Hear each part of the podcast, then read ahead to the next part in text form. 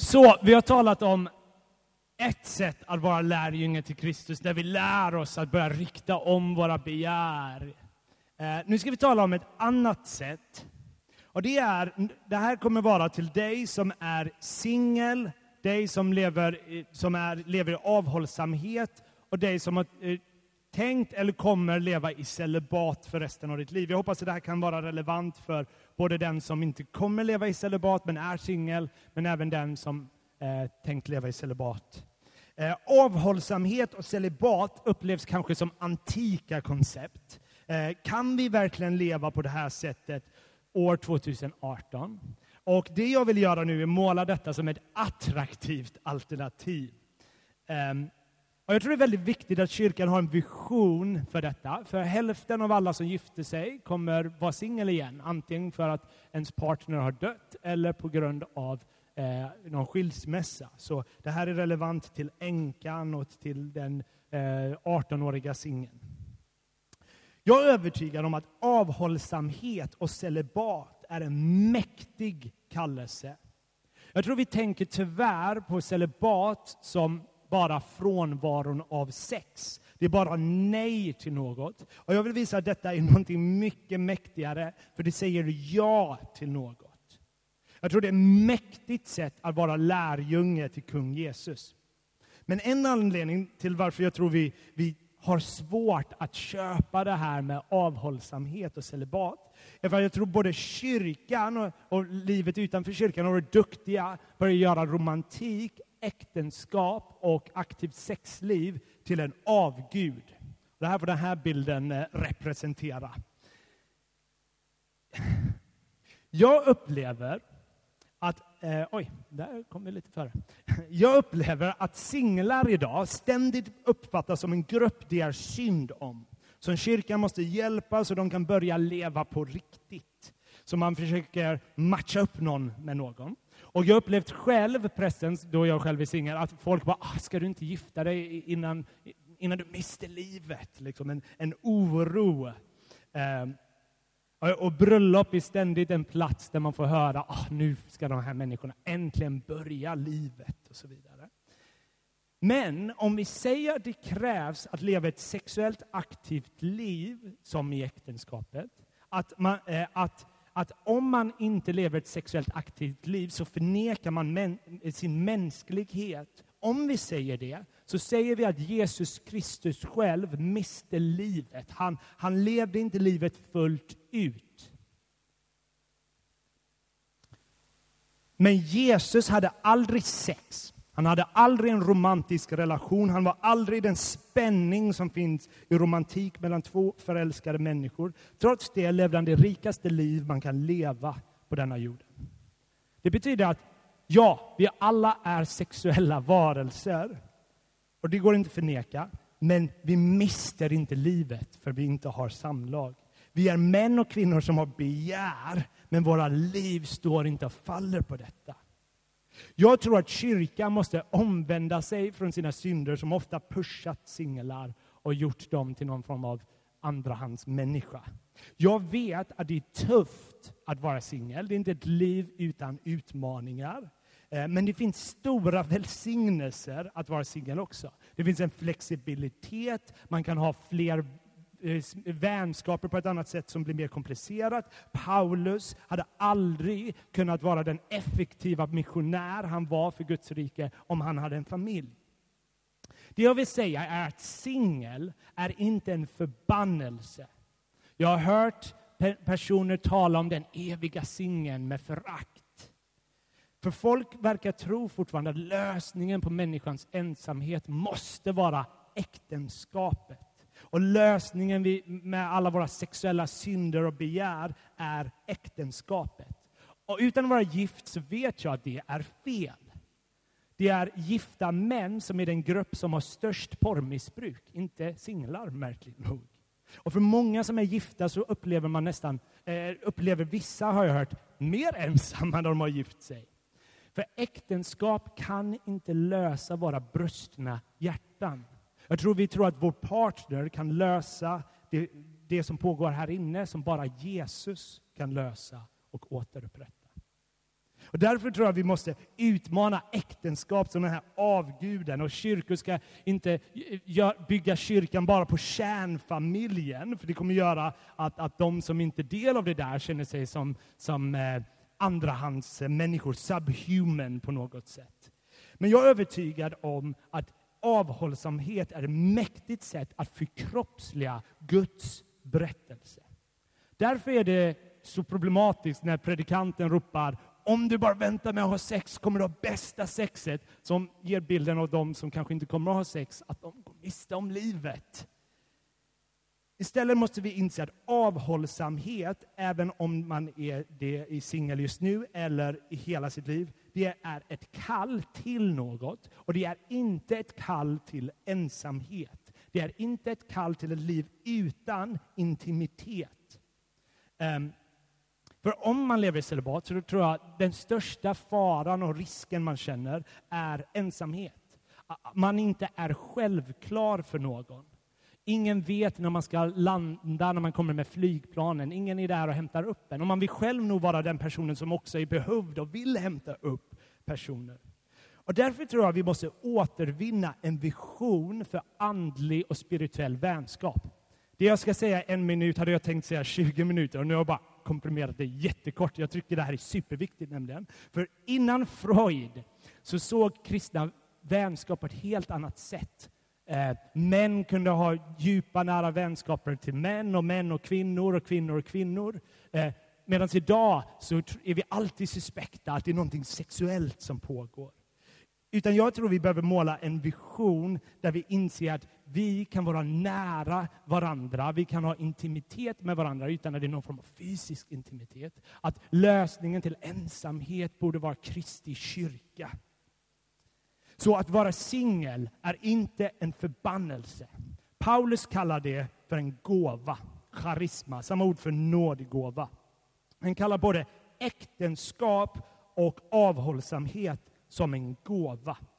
Här tror jag vi missförstår Paulus. Många verkar tro att det Paulus säger, ah, men det är de här få asexuella människorna som är värsta superman och superwoman. Det är de där enstaka människorna som har den här gåvan. Men som jag förstår det så verkar inte livet i äktenskap vara helt smärtfritt heller. Som jag förstår det så ska man ständigt leva för någon annan och det låter som att man behöver vara en superman eller superwoman för att klara av. När Jesus pratar om vad han ser äktenskap ska vara, hur man inte ska lämna sin hustru, då blir lärjungarna livrädda och säger om det är så i relationen mellan mannen och hustrun, då är det bättre att inte gifta sig. De är mer rädda att man behöver vara en superman för att vara gift. Och jag har träffat många som är gifta som tycks inte ha gåvan att vara gift. Poängen, poängen tror jag är att själva tillståndet är en gåva. Poängen är att om du är singel, om du är singel, då är tillståndet att vara en singel en gåva och du ska förvalta det. Själva tillståndet av äktenskap är en gåva som du kan förvalta. Och det tror jag är väldigt viktigt. Så om du är singel så tror jag du kan använda ditt tillstånd du är i som en gåva för Kristi kropp. Du kanske är singel ofrivilligt eller frivilligt. Det, är, det finns olika anledningar varför man är där. Livet är inte smidigt, men ditt, du kan blomstra i denna världen och ge dofter av Kristus som singel. Och detta är svårt att förstå på grund av psykologer som Freud och Maslow som vi såg innan som säger att sex är sånt här begär vi måste dämpa för annars lever vi inte ut det goda livet. Och jag vill bara säga att psykologerna, dessa psykologer har fel. Jag är inte psykolog, men jag kan säga att dessa psykologer har fel. Johannes får rätta mig sen. men, eh, eh, han är psykolog. Eh, men Jesus levde i avhållsamhet i hela sitt liv och han levde ett rikt liv. Många män och kvinnor har levt liv utan att ha sex och de har levt ett rikt liv. Så att vara singel är inte ett problem som behöver lösas, utan du är en kroppsdel till Kristi kropp. Och det finns en värdighet i det där. Och jag är övertygad att avhållsamhet vittnar om Gud på mäktiga sätt. Vi konfronterar med våra kroppar den här världens avgudar som tror att sex är det enda sättet att leva ett rikt och tillfredsställande liv.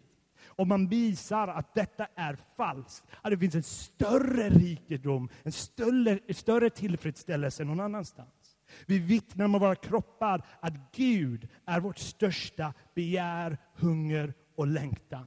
Och jag tror också det ger mäktiga möjligheter för överlåtelse till Kristus. För livet i avhållsamhet är inte enkelt, men man tvingas att kasta sig på Kristus, som jag tror ger många möjligheter eh, Eh, som är ljuvla, eh, ljuvliga och vackra. Jag tror att, av, eh, att säga upp sitt sexuella aktiva liv utmanar världsmakterna och herradömena i denna världen. För avhållsamhet är ett motstånd mot denna världen för att visa vad som verkligen kan tillfredsställa. Och jag tror att man vittnar mäktigt om Guds trofasthet, att Gud inte kommer överge oss.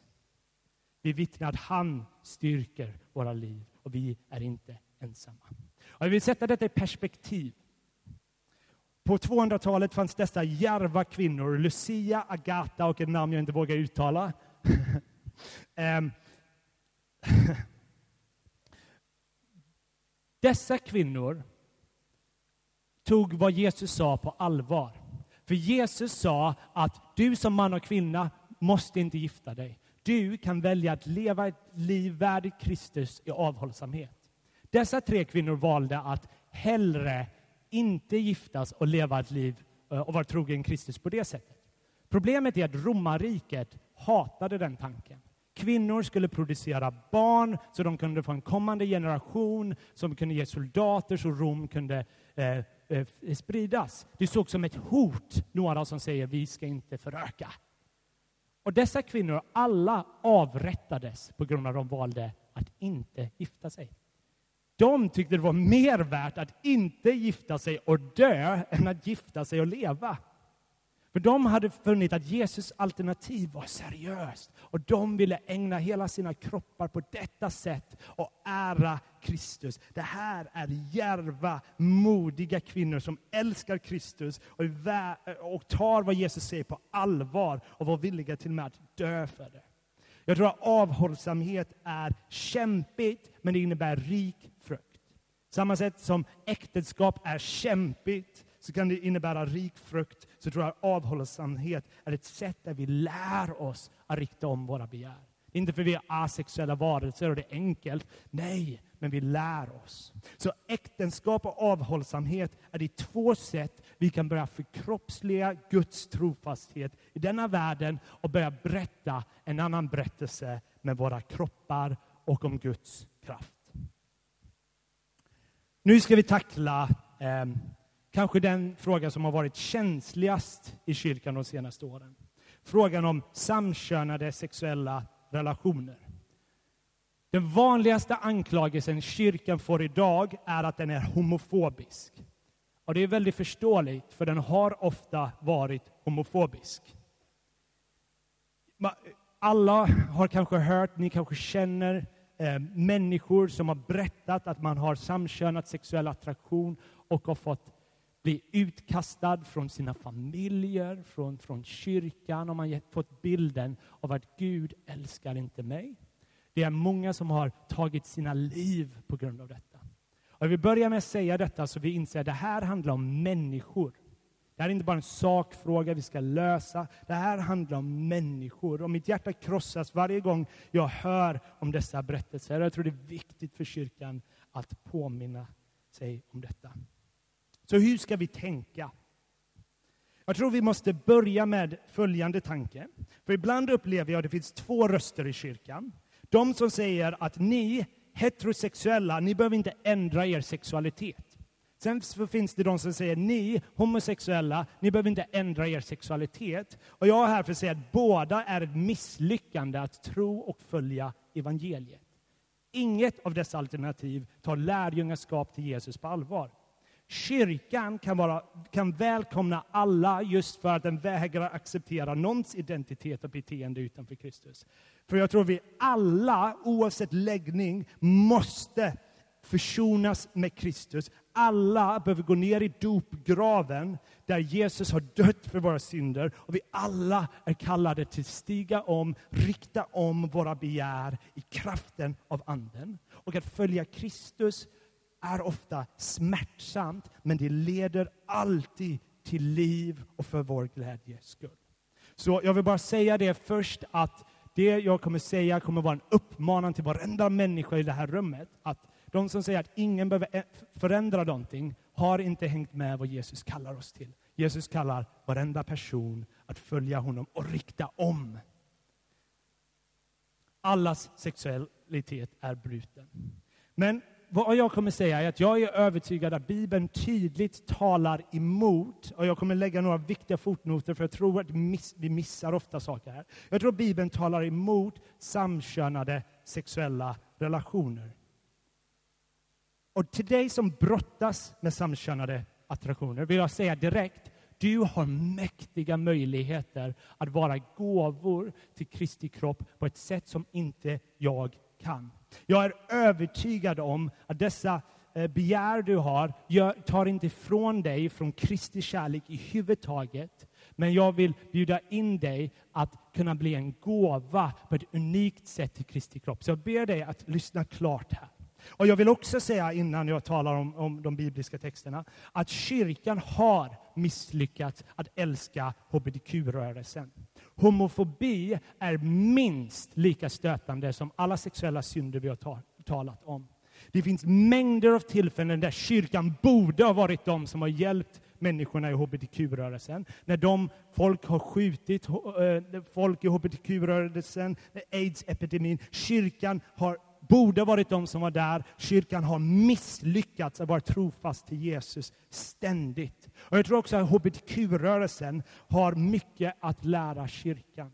För vi i kyrkan kan lätt bli martyrer. Det är så synd om oss. Vi är så modiga som står upp för sanningen. Men många människor i hbtq-rörelsen har varit enormt modiga människor. Mycket modigare än de flesta kristna som har varit villiga att vara ärliga när de vet att de har kunnat förlora familjer på grund av detta. Jag tror detta är viktiga berättelser för kyrkan att påminnas om. Men som jag eh, sagt innan så tror jag att syftet med sex och sexualitet kommer att exkludera samkönade sexuella relationer. Eh, för den vision vi har sett tycks det vara väsentligt kopplat mellan en man och en kvinna, de som är olika. Det tycks vara viktigt för Jesus själv när han citerar skapelseberättelsen, att Gud gjorde dem till man och kvinna. Och så säger han därför, det grekiska ordet eneka, för denna anledningen ska mannen lämna sin far. Han verkar koppla att det finns något viktigt i äktenskapet, just att det är olikheter som blir. Och därför när Bibeln talar om samkönade relationer så är den alltid, sexuella relationer, för vi kommer behöva göra viktiga distinktioner här, så är den alltid kritisk. Och om ni vill ställa frågor om de här texterna så får ni jättegärna göra det sen. Anledningen det är svårt att tala om dessa frågor tror jag är att vi tänker på sexualitet på ett annorlunda sätt. Efter Freud har vi gjort sexualitet till hjärtat av vad en människa är för något. Om man kritiserade samkönade relationer innan så kritiserade man ett beteende. Men idag har det blivit att man kritiserar en person, ens identitet, vem man är. Och Det är den distinktionen jag vill göra idag. Att det är inte den här personen eh, som jag kritiserar. Jag tror Bibeln, på samma sätt som han, Bibeln kallar alla oss att rikta om våra begär, så, så kallar de oss att rikta om det här beteendet. Och nu vill jag tala till dig som har levt med skuldkänslor för att du har haft samkönad attraktion. Denna attraktion har kanske varit oönskad. oönskad. Det är inget du har själv valt, även om vissa kristna har påstått det. Till dig som känner så vill jag säga att jag har bett för dig att du ska befrias från känslorna, skuldkänslorna. Jag kommer snart säga, ditt kall är inte att bli heterosexuell. Det kommer inte vara min poäng. Jag har bett för dig att du ska befrias från skuldkänslorna som kan ha varit en kedja för dig. Jag, jag har bett för dig att du ska finna att din primära identitet är inte din sexuella läggning, inte din sexuella dragning, utan din primära identitet är du en man eller kvinna som är skapad av den allsmäktige guden och han älskar dig med oändlig kärlek. Och om kyrkan har misslyckats att älska dig, så har jag bett för dig att du ska finna nya bröder och systrar som kan älska dig som du är tänkt. Och jag vill att du ska vara fri från att skämmas. För jag tror att brottas med samkönad attraktion är inte synd. Jag tror det är vad vi gör med brottningen och frestelsen inom oss. Det gäller lika mycket heterosexuella. En heterosexuell är gift och kan brottas med oönskad attraktion. Han kanske vill förenas med någon han inte kan förenas med. Frågan är, vad gör vi med vår oönskade attraktion? Och det jag vill visa er nu är, är några människor här, så vi inser att det här är människor. För det jag har gjort de senaste månaderna är läst väldigt många berättelser av kristna som har samkönad attraktion men har funnit sätt att vara trofast till Kristus och varit ljuvliga gåvor till Kristi kropp. Dessa människor jag kommer visa er har lärt mig mer om min egna sexualitet än alla heterosexuella författare jag har läst. Låt mig bara visa dessa ansikten. Där är David Bennett. Att lyssna på han är att man ständigt skrattar och sen börjar gråta. Han var en före detta hbtq-aktivist och var ivrigt aggressiv mot eh, kristendomen. Sen när, för när han var 15 år och kysste sin pojkvän kom det en kristen och kastade en sten på honom. Och sen dess hatade han kristna. En dag så möter han en kvinna i en bar och kvinnan säger Jag känner Guds ande över dig. Jag måste be för dig. Och han drabbas av en sån makalös upplevelse att Jesus är sann.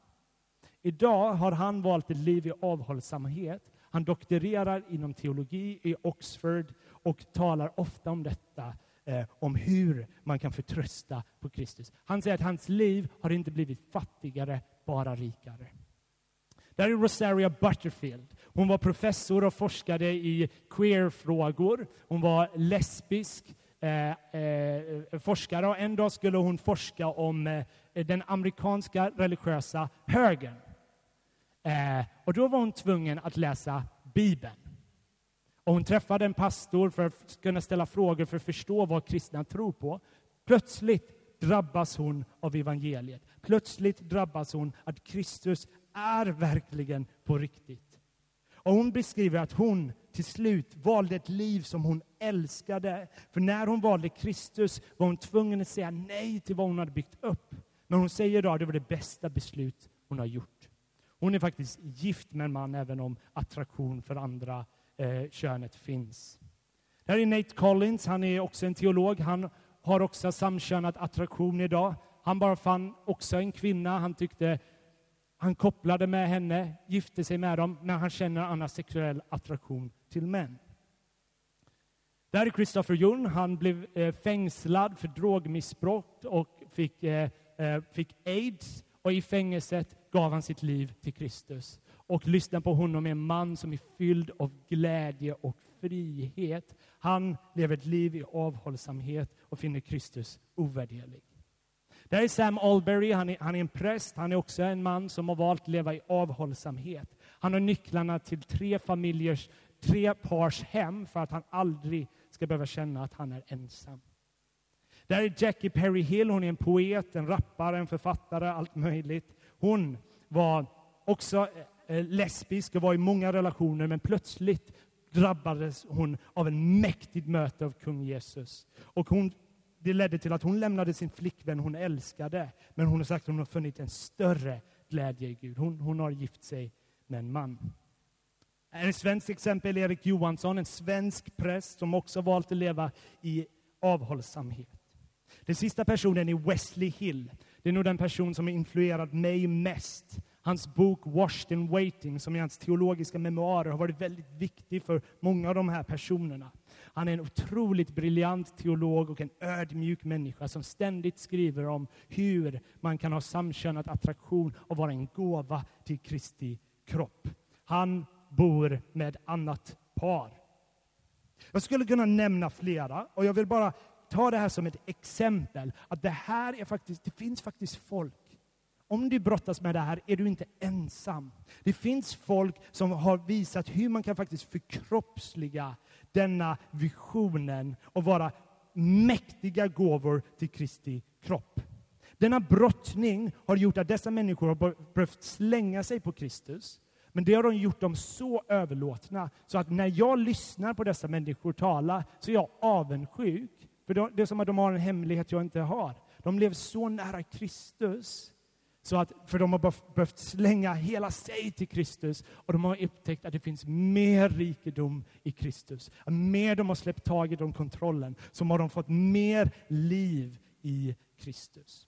Och därför vill jag säga att alla kristna, varenda människa, är kallad till att säga nej till saker vi finner ovärderliga. Säga nej till saker vi, vi tror vi inte kan leva utan. Vi säger nej till saker, för dessa saker kan bli avgudar och kan krossa oss och kan göra saker som inte, som inte är hälsosamt. Vi säger nej till saker för vi vill finna ett större ja i Kristus. Så till dig som brottas med samkönad attraktion, mitt svar är inte bli heterosexuell.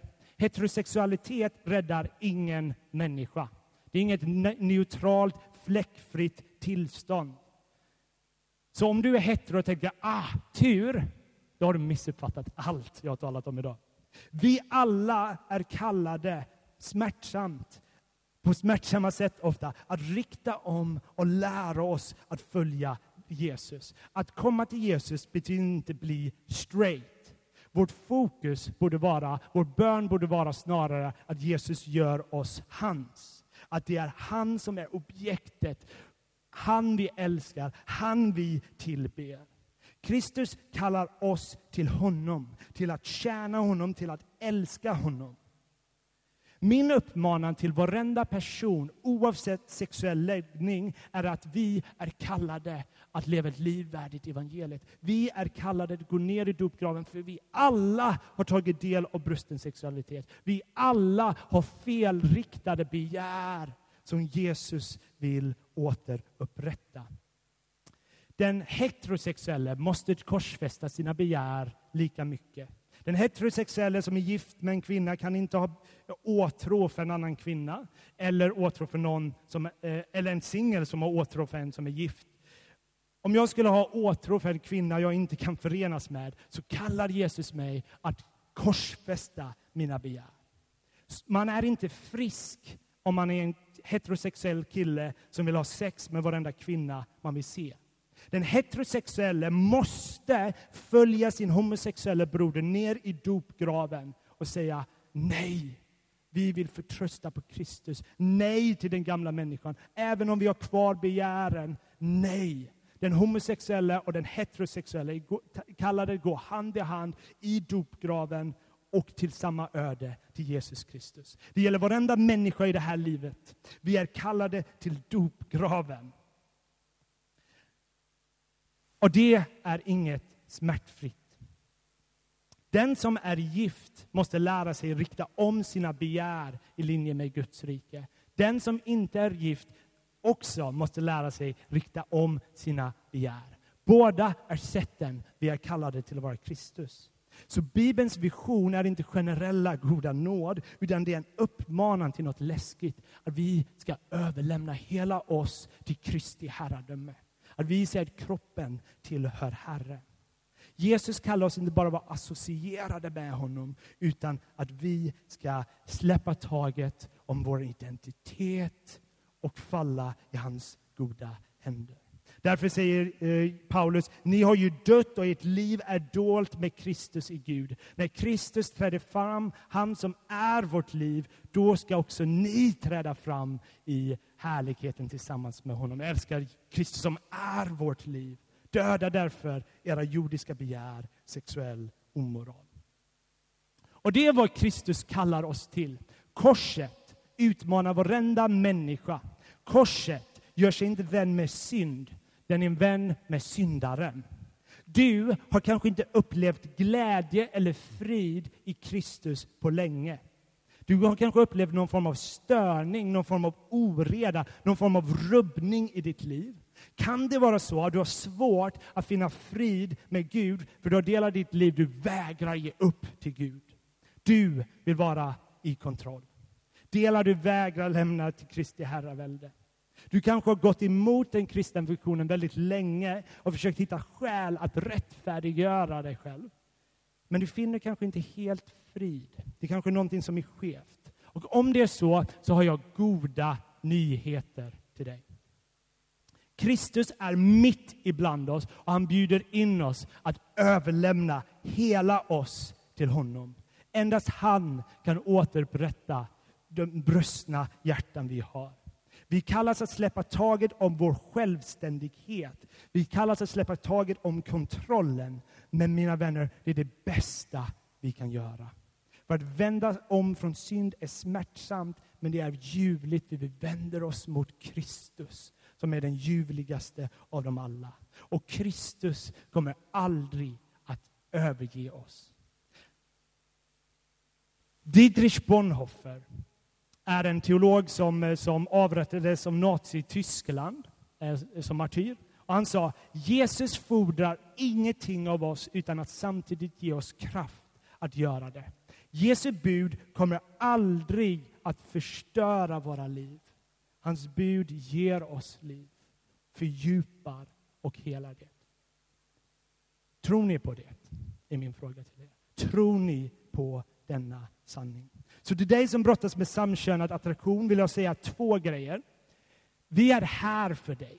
Vi vill stå vid din sida. Vi vill bära dina bördor med dig. Du är inte ensam. Vi behöver dig.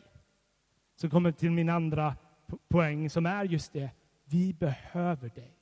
Du är nödvändig för Kristi kropp. Vi behöver dig, inte bara så vi kan stå vid din sida, men du kan stå vid vår sida med de brottningar vi har. Du behövs. Du behöver bli, du behöver, vi behöver dig. Du är kallad till att vara en gåva till Kristi kropp som jag som straight inte kan. Du har en möjlighet att vittna om Kristi trofasthet på mäktiga ting som kan vända den här världens rike upp och ner. Och du är inte kallad till ensamhet. Du är kallad till ett liv med intimitet. Du är kallad till ett liv med bröder och systrar.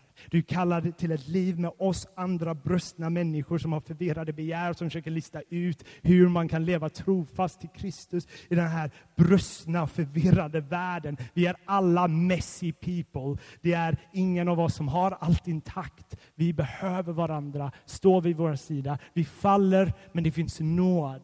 Och jag hoppas att du idag kan känna oavsett läggning, att det finns något eftersträvansvärt att följa Kristus i allt. Att det är ett liv som bara leder till glädje och frid.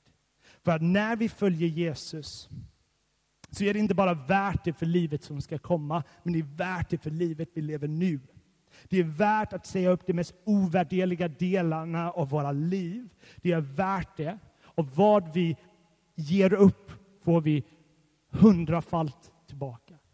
Jesus säger mäktigt i, eh, i Markus evangeliet eh, när Petrus har sagt vi har lämnat allt och följt dig. Och Jesus säger, jag säger i sanningen, ingen lämnar hus eller bröder eller systrar eller mor eller far eller barn eller åkrar för min och för evangeliets skull, utan att hundrafalt få igen. Här i världen får de hus och bröder, systrar, mödrar, barn och åkrar mitt under förföljelsen och sedan i den kommande världen evigt liv. Kyrkan är tänkt att vara den försmak där man inte kan vara ensam. Kyrkan är tänkt att vara där när vi har sagt, jag trodde att jag lämnade allt. Så har Kristus gett oss någonting annat. Jesus lämnar oss inte tomhänta. Han utmanar oss att säga nej till de här grejerna som inte är linje med hans vilja. Och vi kanske inte alltid förstår varför, men vi riktas om och vi får ta del av den glädje som finns i Jesus. Att följa Kristus kostar. De som sagt att det inte gör det har missförstått, även om nåden är den fria gåvan. Men det är som att vi behöver släppa taget för att kunna ta gåvan, för annars håller vi taget i, i andra saker. Och Jag vill också avslutningsvis också säga, eh, Jesus dog för den trasiga versionen av dig. Han dog inte för den uppstyrda eh, killen eller tjejen som har allt intakt. Han dog för den trasiga, brustna versionen av dig. Enda sättet att komma till Kristus är inte att, låtsa, är att vägra låtsas att man har sin sexualitet rätt, korrekt, att man har allt intakt. Vi kommer nakna, bröstna. Och Jesus lovar att han ska klä oss med sin rättfärdighet så vi börjar dofta hans dofter. Och han lovar att ge oss sin ande. I vår svaghet så kan hans styrka mäktigt uttryckas och manifesteras. Ingen som lämnar saker för Kristus kommer att vara tomhänta. Vi kommer leva i det här livet allihopa med ouppfyllda begär och önskningar. Både den homosexuella och den heterosexuella kan känna en längtan att förenas med någonting man inte kan förenas med.